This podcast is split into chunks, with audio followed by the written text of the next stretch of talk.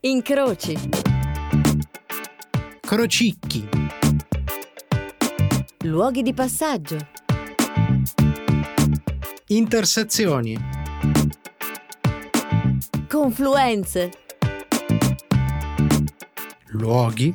Non luoghi. Crocevia. Crocevia. Crocevia. Storie dai luoghi di passaggio.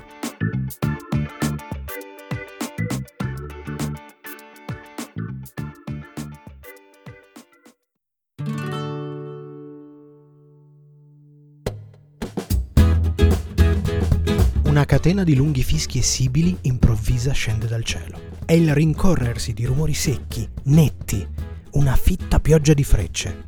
Non è una scena del Signore degli Anelli o di Hiro di Zhang Yimou, e nemmeno lo scenario di una feroce battaglia, anche se in qualche modo ne sarà il preludio. A scoccare quelle frecce, prima sugli animali e poi sugli uomini, è un Apollo piuttosto arrabbiato.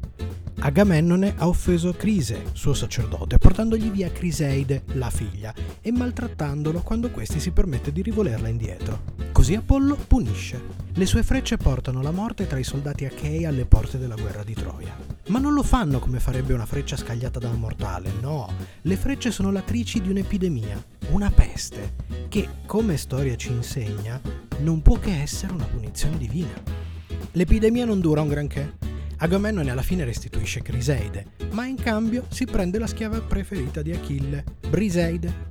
E questo sottolinea sicuramente la prepotenza di Agamennone e la sua passione per le donne con i nomi che finivano in eide.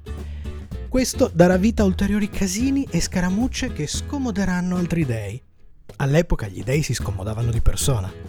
Poi è toccato trovare altri modi per gestire le epidemie. Il tempo delle quarantene, quello, è arrivato più tardi. In quel caso si prendono le persone e si cerca di tenerle isolate perché non cadano sotto il tiro di nuove frecce, che è una cosa complicata, la quarantena. Mette spesso le persone di malumore, come a Milano, dove si è finiti per accusare di incompetenza chi ha gestito l'epidemia e qualche volta si è arrivata persino a prendersela con i medici, rei di diffondere false verità per dare lavoro alla sanità. E quando dico a prendersela, dico prendersela sul serio, a colpi di sassate e di insulti. Se le cose non vi stanno tornando del tutto, è perché questo capitava a gente come Lodovico Settala, che era un medico rimasto in mezzo all'epidemia del milleseicentotrenta, quella di cui racconta anche il Manzoni. Ricordate tutta la faccenda di Dagli all'untore, Renzo che trova il pane per terra, eccetera, eccetera. Ecco, è che la storia ha la pessima abitudine di ripetersi. Capita anche con i crocevia, soprattutto quando ci si smarrisce un po'. Giri, procedi, poi ti sembra di riconoscere un albero, una casa e boom! Ti ritrovi a tornare ad un crocevia dove avevi già scelto una direzione, convinto che fosse quella giusta. Sono così i crocevia, luoghi non luoghi, fatti di voci, dicerie, leggende. Che una quarantena possa essere un crocevia di storia ce l'ha insegnato uno dei capisaldi della letteratura italiana, Boccaccio con il suo intramontabile Decameron. Bentornati a Crocevia, io sono Paolo Ferrara e anche questa volta vi racconterò storie sempre vere ma con nomi inventati. C'è sempre quella faccenda della privacy, no? Ve la ricordate? Sono storie raccolte nei più disparati crocevia che si possono incontrare in giro, persino senza muoversi di casa.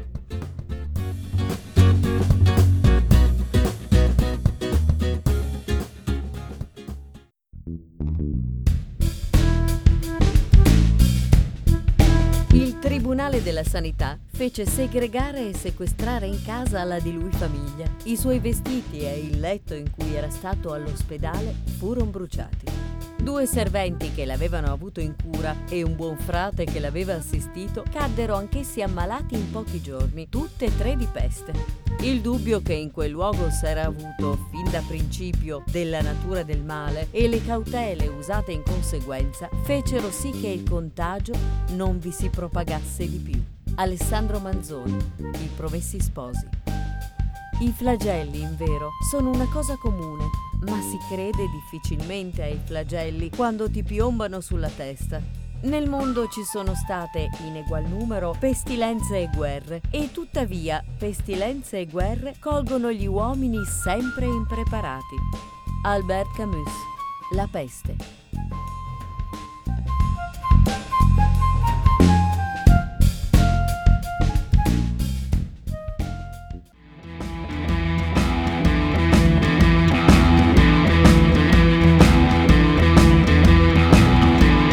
Se cercate Cristoforo Colombo su Wikipedia di diversi paesi, potreste scoprire che è nato in Italia, ma se lo contano più città, e anche in Spagna, in Corsica, in Portogallo e persino in Polonia. Non è certo l'unico caso di paternità multipla della storia questo. Se tralasciamo i contenziosi in ambito prettamente privato, un altro caso eclatante è sicuramente la paternità della nascita del telefono. Ma che il suo papà sia Meucci, sia Bell o sia Mazzetti, ma esistono pure altri candidati, sono convinto che nessuno di loro immaginava, nemmeno nei momenti di oziosa immaginazione, che lo strumento su cui stavano sudando e spremendo i neuroni avrebbe avuto derive e utilizzi decisamente alternativi a quelli che stavano pensando loro. Ci sono almeno due o tre generazioni che ne hanno fatto prima il loro cavallo di battaglia nella preadolescenza, con scherzi che gli permettevano una creativa evoluzione di quel suona il campanello e scappa. Poi, ovviamente, è diventato il cuore nevralgico e pulsante dell'adolescenza, trasformando il telefono di volta in volta in un canale fiume per vomitare gossip e chiacchiere, in uno strumento di tortura a colpi di stillicidi silenziosi quando non suonava, o ancora in pietra dello scandalo per contenziosi casalinghi. Quella del telefono è un'evoluzione che non ha conosciuto confini, soprattutto quelli dell'amore, aprendo per esempio a evoluzioni decisamente alternative al mestiere e al desiderio più vecchio del mondo. Senza dimenticare la moderna trasformazione del telefono in una versione del piazzista porta a porta, diventato oggi un segugio capace di scovarvi in qualsiasi luogo e momento, neanche fosse un provetto Liam Neeson che hanno rapito la figlia, persino in qualsiasi strumento tecnologico derivato dalla vecchia invenzione a più padri, col solo scopo di irretirvi o ancora più facilmente di irritarvi. Il telefono ti allunga la vita, diceva uno spot tempo fa. Unisce, divide, rompe, certo, sicuramente come la quarantena. E durante la quarantena, oggi, il telefono si trasforma sicuramente a sua volta in un luogo non luogo, in un vero e proprio crocevia. Lo hanno capito bene i ragazzi del menù della poesia, che già per loro natura il concetto di luoghi strani e sospesi lo hanno fatto proprio. Si tratta di un gruppo di attori professionisti. Il loro è un progetto con l'intento di promuovere e diffondere poesia, teatro e letteratura in luoghi non convenzionali per la cultura. Scopo primario, l'intento di nutrire animo e intelletto e contribuire al benessere sociale, con, e questo mi piace molto, l'idea di una vera e propria protesta pacifica per smentire chi afferma che con la cultura non si mangia. Come tanti, anche loro si sono poi ritrovati bloccati quando il covid diciannove è entrato nelle nostre vite, dando un bel giro di chiave alle nostre porte. E quindi? E quindi in casi del genere o ci si abbruttisce sul divano, si pontifica e ci si lamenta, o magari ci si rimbocca le maniche e si sperimenta. Ed ecco che entra in gioco lo strumento che è di Bell, di Meucci, di Manzetti o di chi per loro. Parte l'idea di contagi diversi, con cui i ragazzi del menù della poesia forniscono un vero e proprio servizio di, appunto, poesie dedicate al telefono, con lo scopo di una raccolta fondi per l'ospedale Papa Giovanni ventitreesimo di Bergamo. La cosa funziona, e per funziona significa che per l'ospedale riescono a raccogliere diecimila euro, mica bruscoletti, eh? E allora continuano, e continuano a farlo per tutta la pandemia, trasformandolo in un vero e proprio format che metta insieme concretamente un sostegno a favore della giovane impresa culturale e dei lavoratori e delle lavoratrici professionisti del mondo dello spettacolo. Una telefonata, un attore o un'attrice, una poesia, una dedica.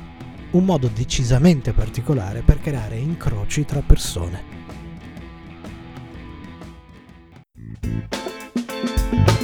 La facilità di telefonare costituisce una tentazione tale che telefonare diventa sempre più difficile, per non dire impossibile. Italo Calvino. Dalle leggi di Murphy. Teorema di Bell. Quando un corpo è immerso nell'acqua, squilla il telefono. Legge di Jana sulla dinamica telefonica. La telefonata che hai aspettato per ore giunge non appena sei uscita. Legge del telefono che squilla. Qualsiasi sia il tempo impiegato ad aprire la porta di casa mentre squilla il telefono, questo terminerà di squillare nel momento esatto in cui verrà alzata la cornetta. Robert Bloch.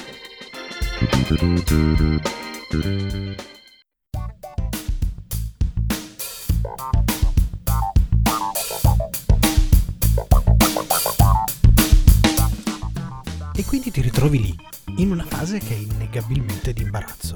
da un lato c'è chi deve spiegare chi è e che cosa fa, che sopra ogni cosa fondamentalmente significa chiarire che no, non sto chiamando per nessuna forma di promozione, di televendita, di attivazione a pagamento, di vino, olio e quant'altro. Sono qui semplicemente perché qualcuno ha deciso di dedicarti un pensiero e regalarti una poesia.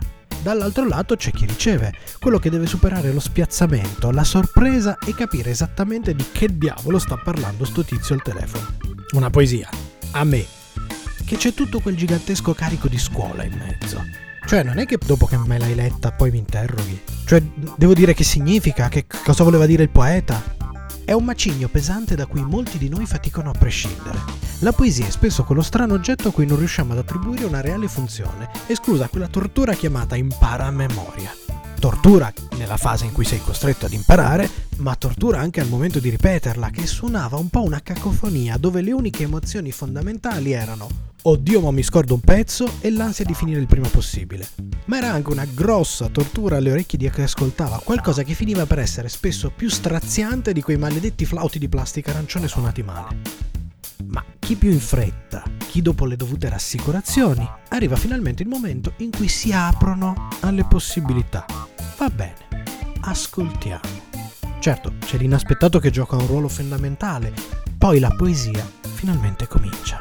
C'è una cosa che i ragazzi del menù della poesia si sono ritrovati a sentirsi ripetere spesso, ed è non l'avevo mai sentita così, che non sono solo le parole, che siano queste esattamente o qualcosa di simile, è il tono che racchiude sempre la meraviglia della nuova scoperta. Che poi c'è meraviglia e meraviglia. Un dato che può apparire piuttosto scontato è che sicuramente a fare il maggior numero di dediche attraverso la poesia erano donne. Questo è vero fino alla seconda domenica di maggio. Se siete di quelli con poca dimestichezza con il calendario come me, ve lo dico subito. La seconda domenica di maggio è il giorno della festa della mamma. E sì, quel giorno il menù della poesia ha registrato un grandissimo incremento di richieste di dediche. Sì, di dediche da parte di uomini per le loro mamme. Parliamo di qualcosa come un duecento poesie richieste. Che i cliché poi sono come le leggende, partono sempre da uno spunto reale. La reazione più comune delle mamme? Sì, sì, certo, la commozione. In realtà però la maggior parte rimanevano un po' interdette. Ma chi? Quella bestia di mio figlio mi dedica una poesia? Anche la festa del papà è caduta durante la quarantena. No però, non c'è stato nessun incremento particolare in quel caso. Anzi, però, però fuori dalla festa è capitato ad esempio un papà che abbia ricevuto la dedica di una poesia da parte del figlio. La sua risposta è stato un lungo momento di silenzio quando la poesia è finita. Lo so, lo so cosa state pensando. Parliamo di dediche, parliamo di poesie. E il romanticismo? L'amore?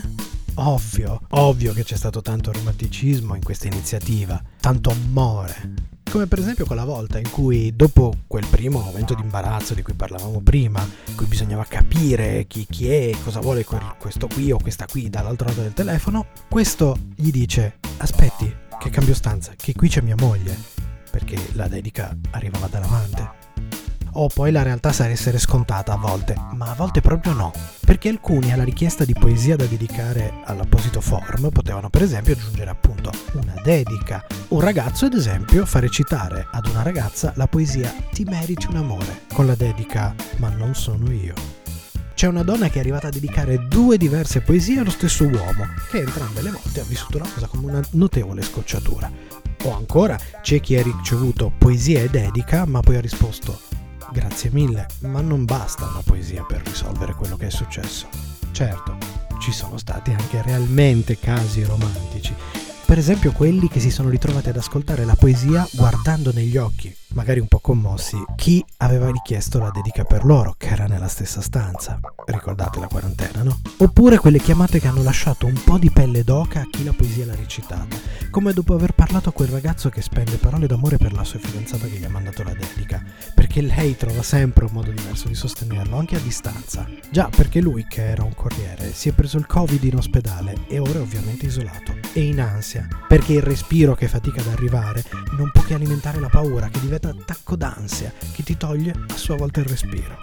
Una rincorsa inquietante che a lui ha fatto pensare agli anziani e a tutti quelli per cui l'ansia potrebbe aver persino dato una mano al virus.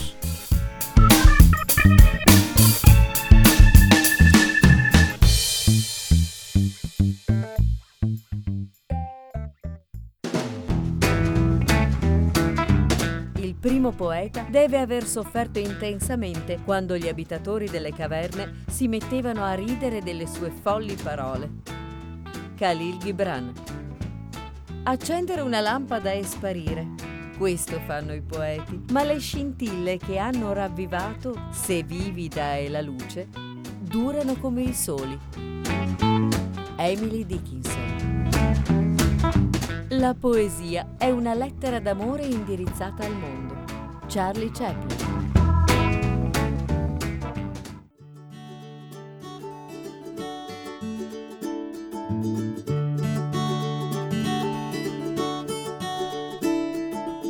Sembra di stare in una bolla.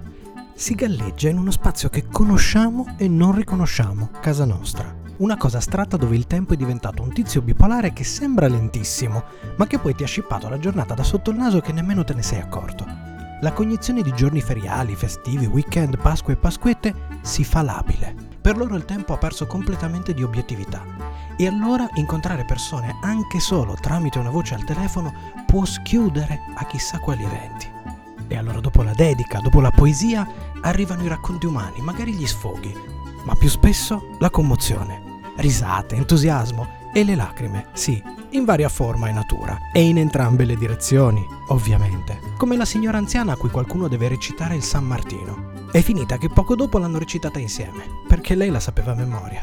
O quando arriva la richiesta per una mamma, a cui chiedere, dopo che abbia ascoltato la poesia, di recitare insieme l'infinito. Cosa che però non è potuta succedere, perché lei poi è scoppiata a piangere. E un'altra mamma ancora, che con la voce un po' rotta alla fine della poesia dice «Perché sa, mia figlia ha la pelle dura, ma ha il cuore di cioccolato».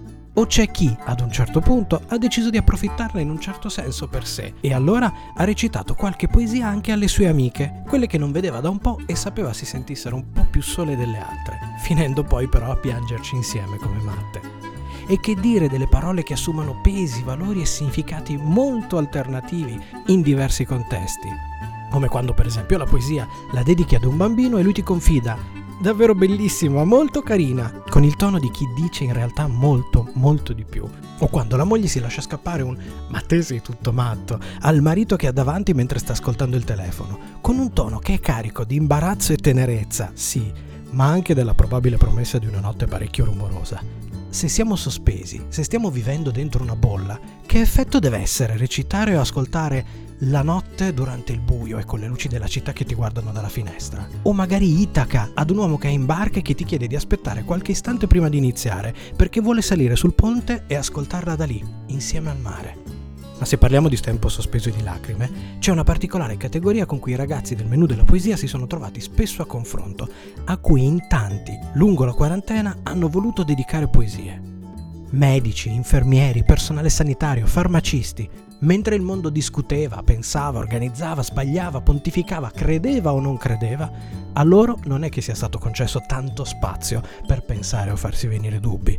Per loro il tempo, misurato in termini di orario lavorativo, si è sublimato in qualcosa che potremmo sentire come una battuta in bocca ad un duro dall'action movie. Quando finisce il mio turno?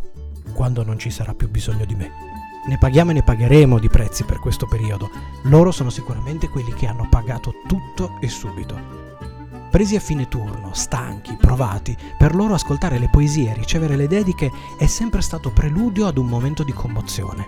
È stato qualcosa, un momento, ecco, un'altra piccola forma di bolla che li ha aiutati a dimenticare e alleggerire per un attimo le fatiche della giornata. «Mi hai fatto piangere anche l'anima», ha detto una dottoressa di rianimazione alla fine della poesia. «La poesia è sempre una missione», ha detto qualcun altro. Perché se è vero che siamo in un periodo di distanziamento sociale, abbiamo tante alternative per non essere del tutto lontani.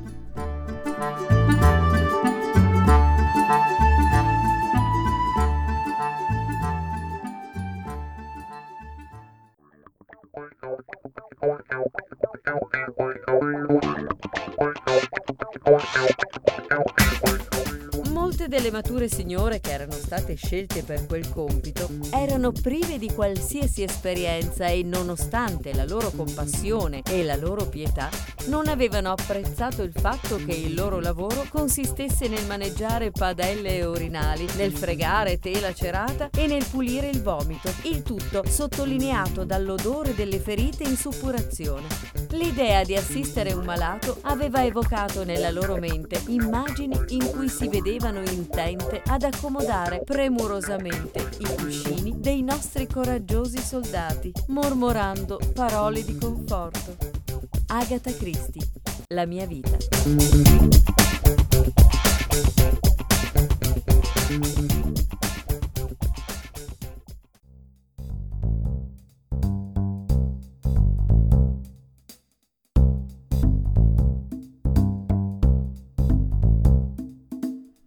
C'è chi ascolta, chi dedica, chi recita, ma per far funzionare le cose, tutte le cose, non soltanto queste, ci va anche qualcuno che organizzi, che smisti, ad esempio.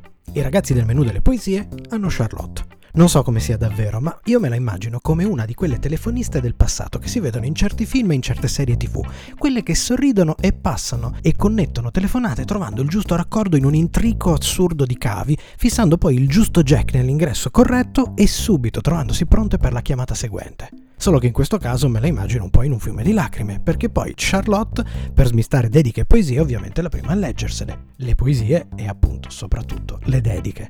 Insomma, c'è sempre un dietro le quinte che fa funzionare le cose. Ci si chiede a che cosa serva l'arte, la creatività, la scrittura, la musica, la poesia. Boccaccio, quello del Decameron, per esempio, forse parlava di utilizzarla per scendere a patti con l'orrore fuori.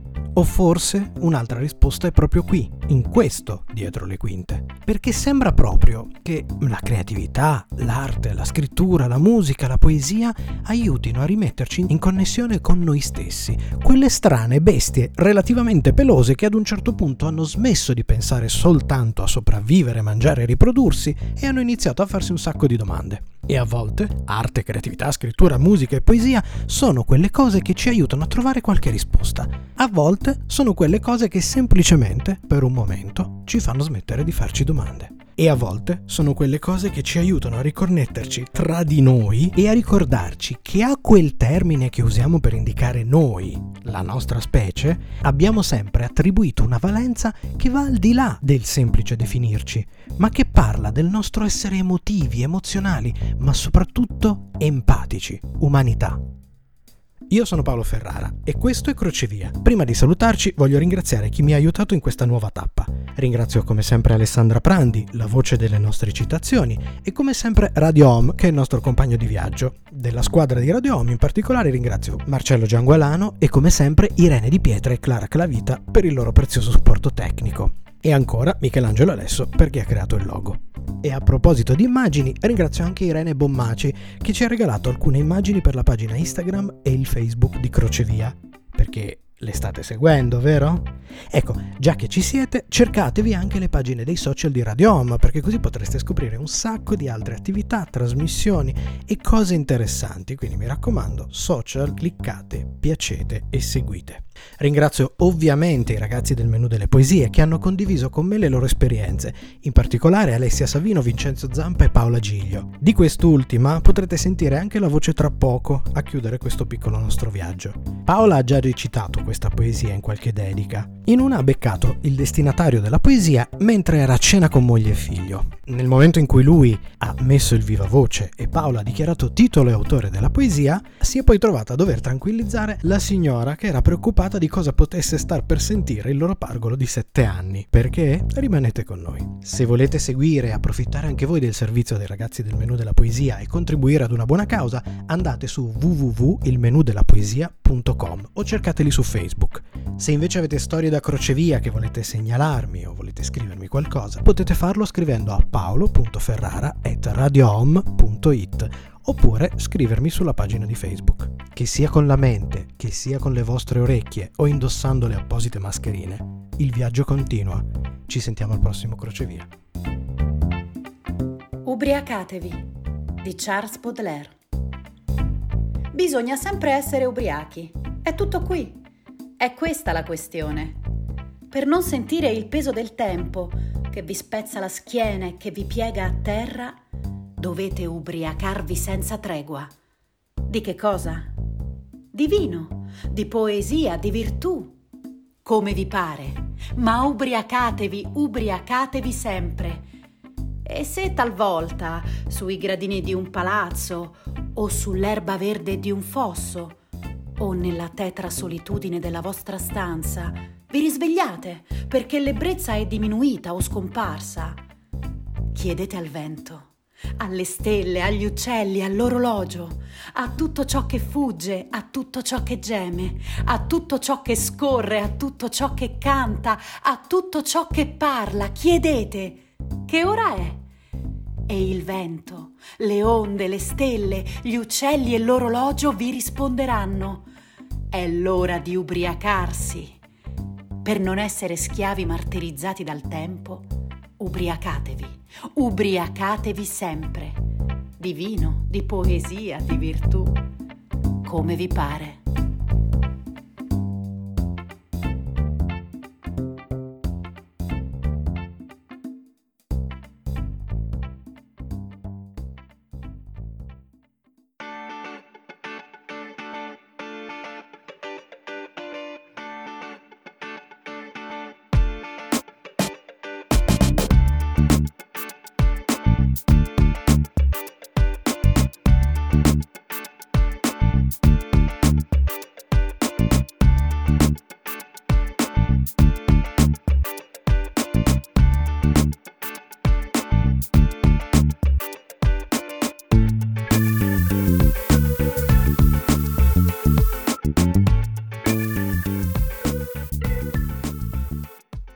Radio Home. Sono come suono.